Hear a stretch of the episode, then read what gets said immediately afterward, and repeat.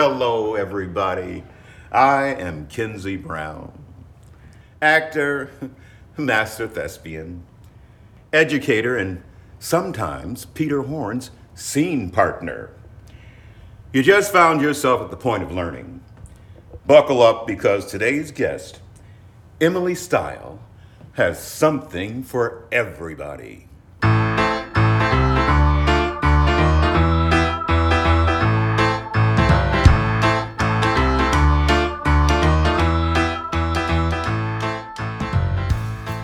On today's show, Emily Style, a visionary educator who 31 years ago laid out a simple but transformative framework for reconsidering curriculum.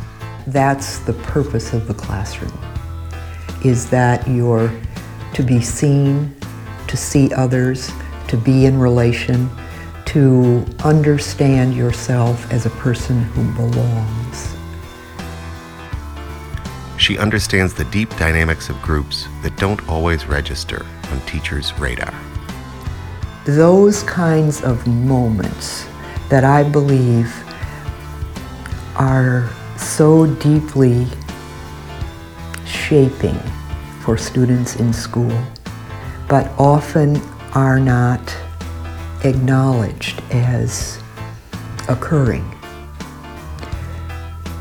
that is part of the sacredness of classroom work. We're going to explore three of the most useful ideas I learned from Emily for classroom work or any time I work with teams or other groups. That quality of relationship building and unbuilding, I believe, occurs in classrooms every day. And I wanted, as a teacher, to operate with that awareness so that we would be building each other up.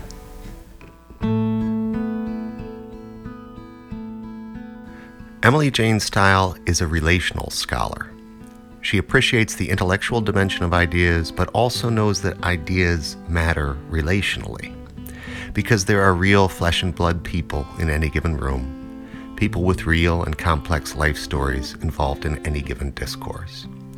Emily values acknowledging what she calls the heart to heart dimension of how we talk about ideas face to face, or on the page, or across the ages. My favorite tribute to Emily's work comes from Christina Patterson Brown, an educator and activist who studied with her in 1991 and recently thanked Emily for modeling, quote, what woke and intersectional work looked like before there was an internet. End quote. Style began her teaching career at Eastern Christian, a high school in New Jersey not too different from the Dutch Calvinist schools she attended while she was growing up in Kalamazoo, Michigan. I met Emily when she joined the faculty of Westfield High School in 2003 but that was after she'd taught at the evening high school and a specialized school for young pregnant women, both in Passaic, New Jersey, and at Madison High School in Madison, New Jersey. At the university level, Emily has served as a teacher corps associate at the University of Wisconsin Madison, and she's taught courses at NYU and Cornell. She served on the teacher advisory board for the first Dodge Poetry Festival in 1986 a kind of biennial multicultural Woodstock of the poetry world that continues to this day. Together with Peggy McIntosh, she co directed the National Seed Project for 25 years. SEED, which stands for Seeking Educational Equity and Diversity, got an overview in my recent episode, Unpacking White Privilege with Peggy McIntosh, so be sure to check that out. And SEED will get its own show in the coming months. Simply put, SEED is the best teacher led professional development program I know about. Though Emily is not a preacher's kid, she spent at least as much time in church growing up as I did, hearing sermons twice a Sunday, where it was explicit that you studied a text to unpack it, but the sermon wasn't complete unless you applied it to the here and now. To this day, that's how she understands text and unpacking text. How does it relate to the people, the life texts in the room? In today's conversation with Emily, we're focusing on three key concepts that she provided me language for. As I said, Emily and I met as colleagues in a high school English department, so we're going to use mostly classroom examples. But I lean on these concepts when I work with any kind of organization or team because these ideas matter to the sociology of group work. Regardless of the work you do, I think you'll find them valuable. The first concept is DK-DK, shorthand Emily uses to refer to what we don't know we don't know. Emily credits her longtime colleague, Dr. Linda Powell, and their work together in the School District of Philadelphia and the New Jersey Seed Branch with exposing her to the value of teachers, facilitators, and other leaders coming to terms with what we don't know we don't know. So, imagine a pie chart. And there would be the slice of known, and then there would be the slice of you know that you don't know, and then there would be this huge slice of you don't know and you don't know that you don't know.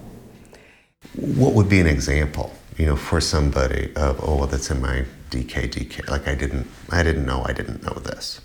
A classroom example would be when a, let's say, a white student makes um, uh, a remark out of his or her whiteness that um, they don't know that that's where it's coming from.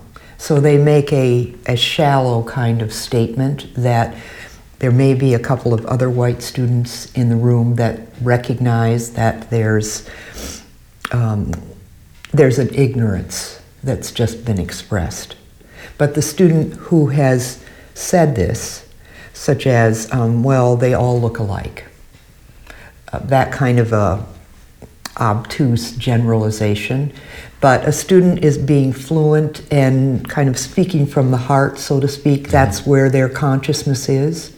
But then there's a quality of electricity in the room uh, because some other students and myself as a teacher have registered on the level of ignorance that has just been expressed.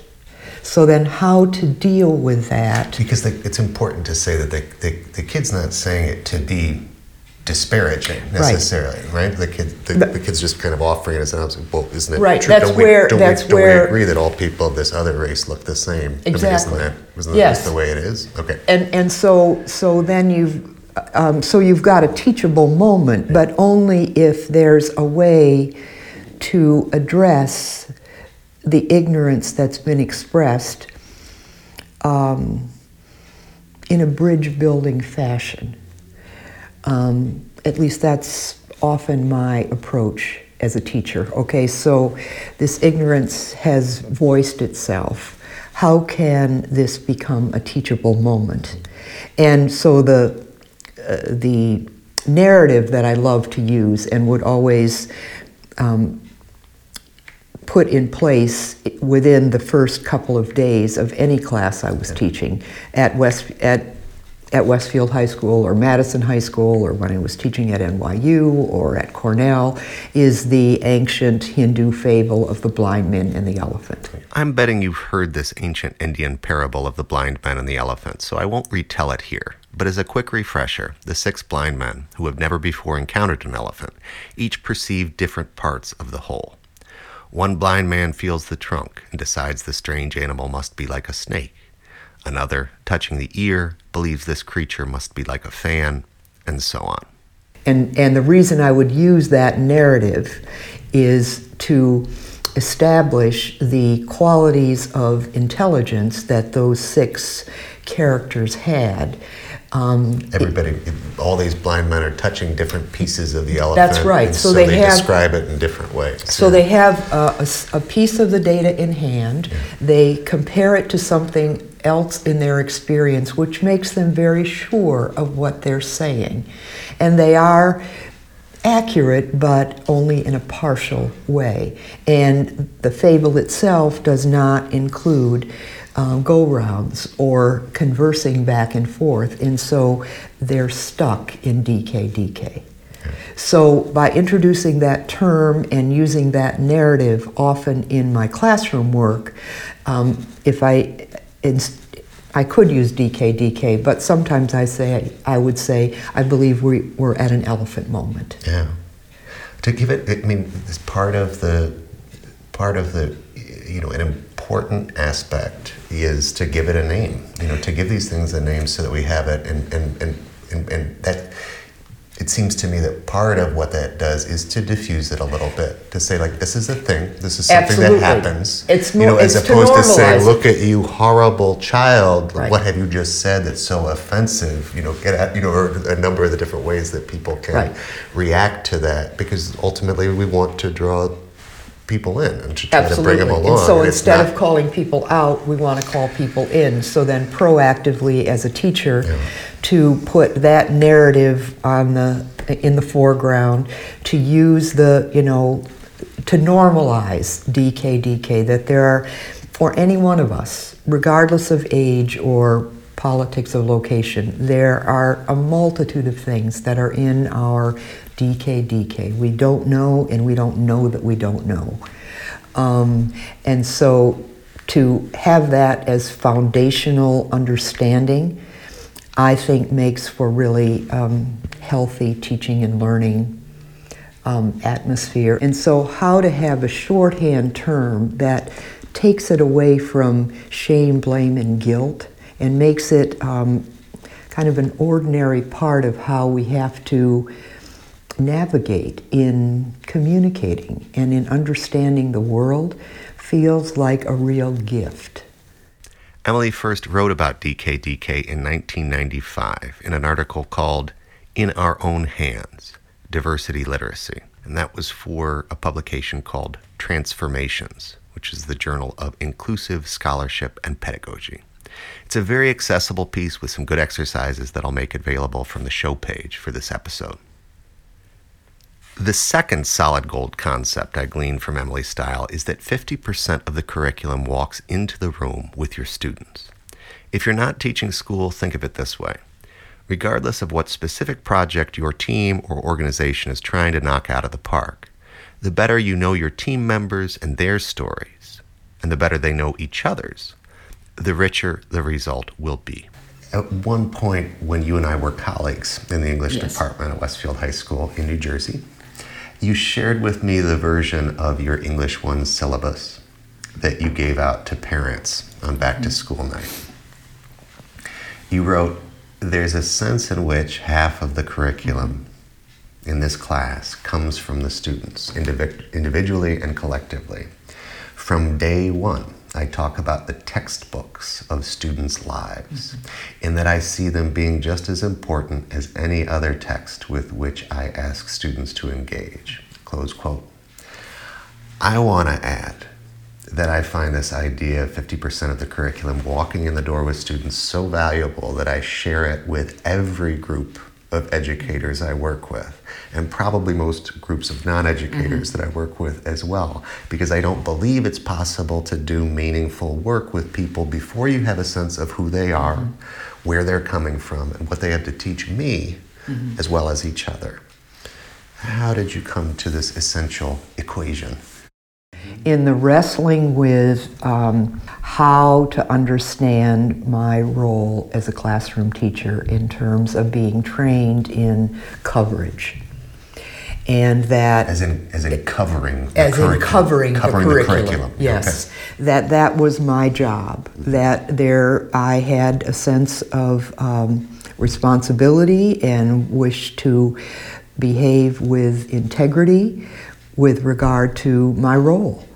But that template of framing my job uh, was inadequate it gave me a big headache to try to um, figure out, given that framing, how to do my job. So, but I just wanted to observe this uh, ubiquitous metaphor of covering. You know, we just talked about that. That's one of the things that happens when, of course, what we'd hope would happen is that we uncover. You know, that we, we hope that we reveal, mm-hmm. but we. But this language lends itself to, oh, I'm going to get through this, mm-hmm. and then you know, I'm going to I'm to do all this material. Um, when it just it feels like, if we think about it, the opposite of what we should be doing. I just wanted I just wanted to I just wanted to flag that because it's it's used so so often Right. um, it's it's so commonplace, but I think it's just uh, really counterproductive. I, I, Yeah. I really agree Yeah, in that yeah. it's sort of like paving over, Right. you know, as in covering, and and also keeps the um, the agency on on the teacher. That's what you do. You cover it. Right. Mhm. And instead of um, understanding the relational interactive task of orchestrating with the half of the curriculum that's come in the room, so that in fact it's an orchestration, um, a negotiation, a conversation that you're in charge of as a teacher, not plowing through um, some version of material that um, it, you're supposed to cover. So I agree that language does us a disservice there in that um, understanding of covering the curriculum. So that's where the half the curriculum, when I, with that headache, with that wrestling with, so what is my job? And by then I'd been in the classroom um, a decade. Um, so I could name for myself that um, half the curriculum walks in the room. And, and that's why students' names were so important, why I spend the first couple of, of days learning their names, um, giving the first quiz is the name quiz, um, and that we have to know each other by name because that's the nature of the work that we do.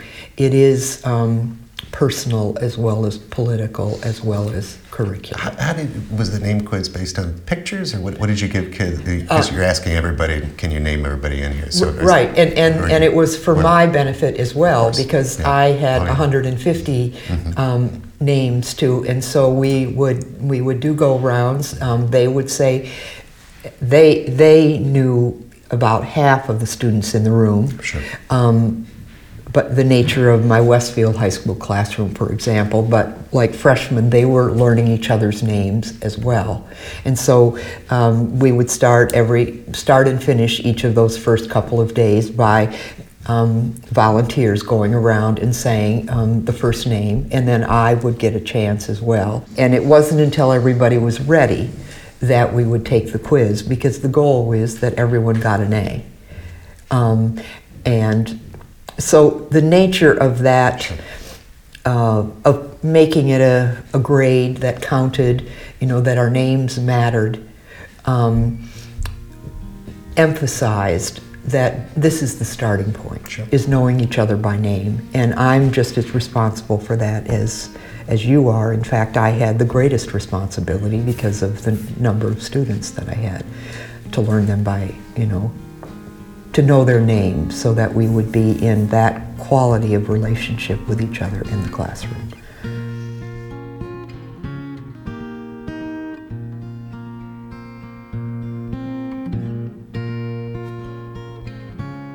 In wrestling with the paradigm with which I was educated about what my job was and how that was insufficient, that's where the naming that half the curriculum um, walks in the classroom with the students came and then then I then I could develop a sense of coherence of what my task was and it had to do with the interaction between that half of the curriculum which I needed to become acquainted with and the half that I was already semi acquainted with because I was the grown up in the room and I had a you know an education so I, but I still had lots of choices to make in terms of what texts we were going to engage with besides the textbooks of our lives. Sure.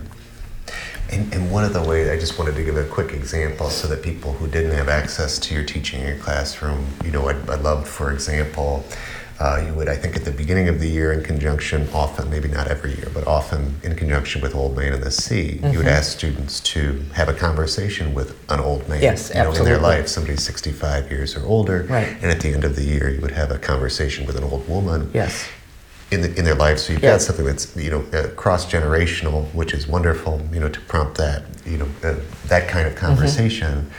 But also it's a great example of a paper that nobody else can write. Absolutely. You know, only you mm-hmm. can write about this person. Like you get mm-hmm. to select, I'm sure often it was a grandparent, but mm-hmm. probably you know sometimes Right. somebody else. But it's that kid's you know the, the choice, and then what they learn from that, and then you're asking them to write about that. It's just very different from give me three characteristics of Brutus and Julius Caesar, and that's going to be our essay. You know. Absolutely, and also it that it calls forth this the scholar that I believe exists in every student Yeah. to you know exercise with authority your capacity to listen and document um, what's occurred relationally in a conversation with um, you know someone you're related to or someone that you select from your church or synagogue uh, that's that falls in this age bracket from whom you can learn Yeah.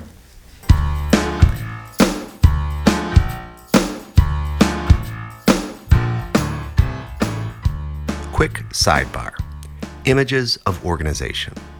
It's fun to talk metaphors with Emily, a fellow former English teacher who's especially good at them. But the way we talk and think about our work, the images we construct about our workplace, these really do affect how we approach our work in small and large ways. If I believe my classroom or business is a jungle, this mindset predisposes me to different behaviors than if I consider it a garden, say, or a family, or a jazz ensemble, or a factory.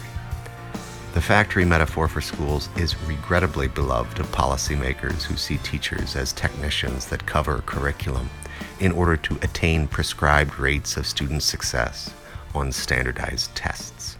Emily's favorite metaphor for curriculum is a house with windows and mirrors. In fact, her 1988 essay, Curriculum as Window and Mirror, has been so influential to so many people that dozens of teachers and other fans gathered at the Wellesley Centers for Women on October 4th, 2018, to celebrate the 30th anniversary of its publication.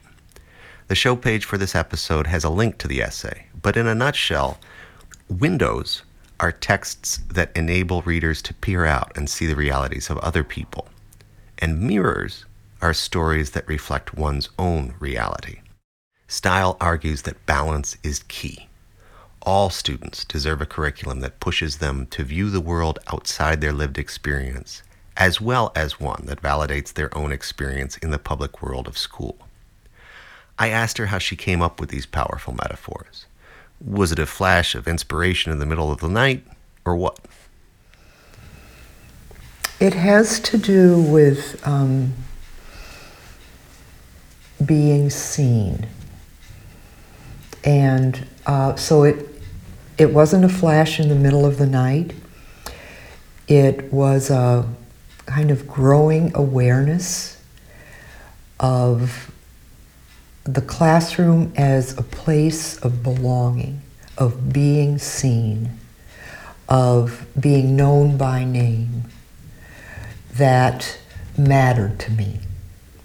That um, that's what classroom life was, was being seen. And so the leap um, to a metaphor, visual metaphor, um, um, occurred kind of in relation to the being seen and belonging. My belief that that's the purpose of the classroom is that you're to be seen, to see others, to be in relation, to understand yourself as a person who belongs.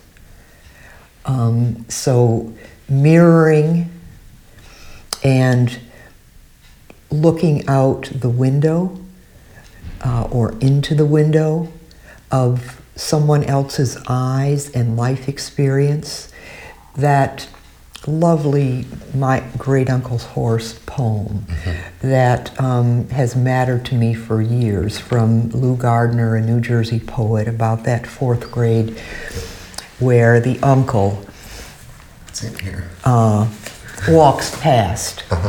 Um, and the students in that fourth grade are doing math.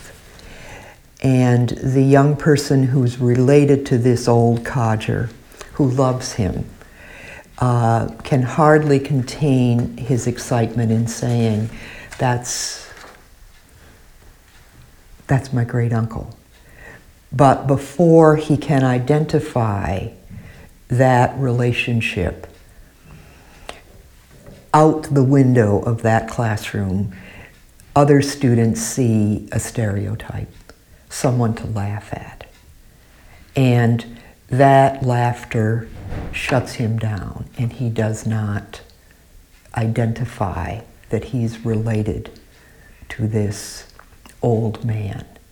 And in the so in the narrative of that poem that I have loved for years, I'm, I comes the understanding of how the division during math class that occurred in that classroom where the young person who loved the old man out the window all of a sudden became aware how others saw that loved one with uh, in a despairing way and how that educated his heart and mind so he said nothing.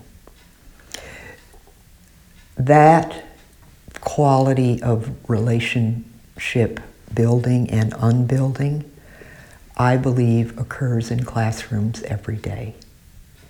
And I wanted, as a teacher, to operate with that awareness so that we would be building each other up in the face of our DK DKs in the intimacy of Monday, Tuesday, Wednesday, Thursday, Friday, the way that high school life happens.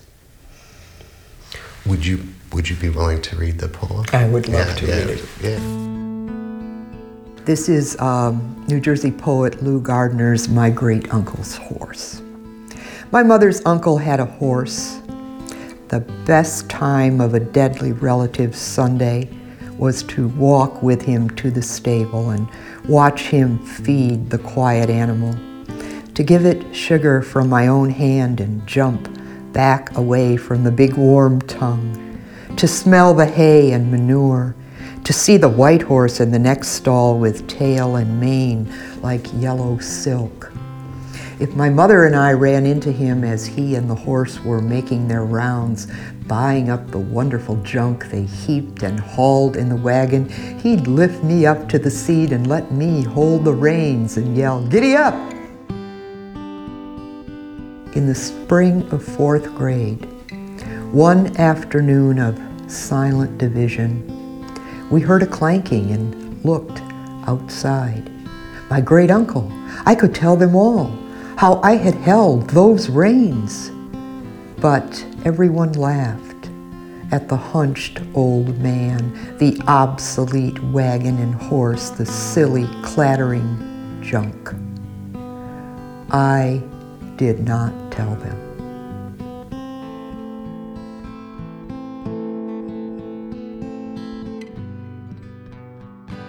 It's those kinds of moments that I believe are so deeply shaping for students in school, but often are not uh, acknowledged as occurring. That is part of the sacredness of classroom work because there's an intimacy afoot.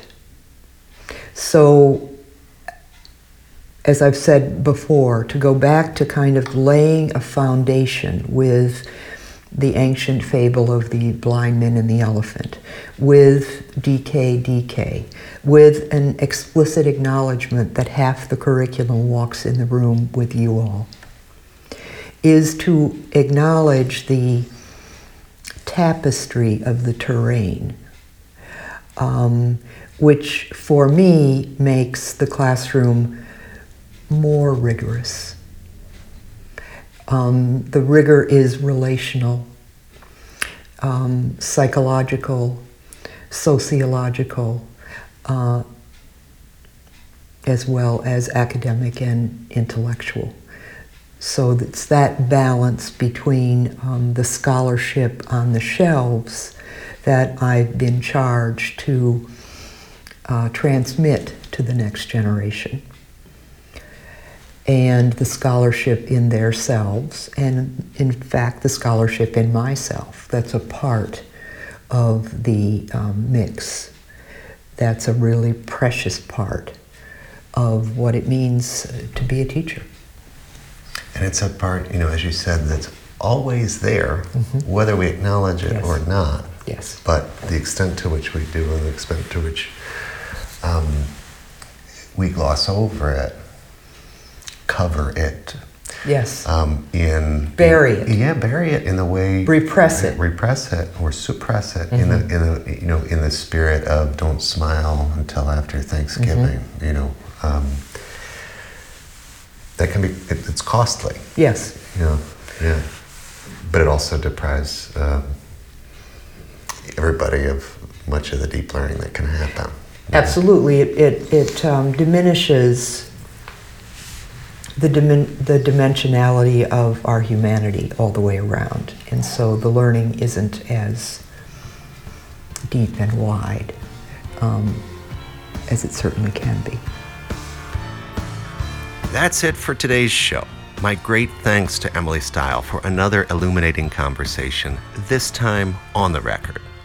Special thanks to guitarist Jason Grant, a member of my seed cohort at Westfield High School, led by Emily, who worked up a couple Simon and Garfunkel favorites for his friend and former colleague. Thanks as always to Schaefer James for intro and outro music, and thanks to you for listening, subscribing, rating, and reviewing the show.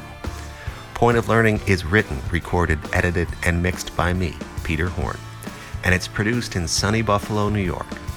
Please do think of one other person you think would dig it and share it up. It means most coming from you.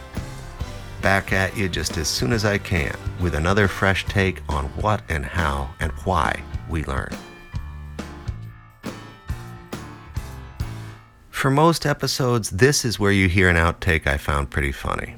Today, What Feels Right is a quotation from my first interview with Emily in 2011 when I was just starting to pursue my doctorate and seeking out inspiring leaders in education to talk to. I don't have the audio anymore, so I'm just going to read it. Once again, she's referring to a classroom context, but anybody who ever runs a meeting should listen up. Emily said, I'm cognizant when I teach that we are dealing on more than one plane. And one of the planes is what makes life worthwhile the philosophical plane. Why are we here?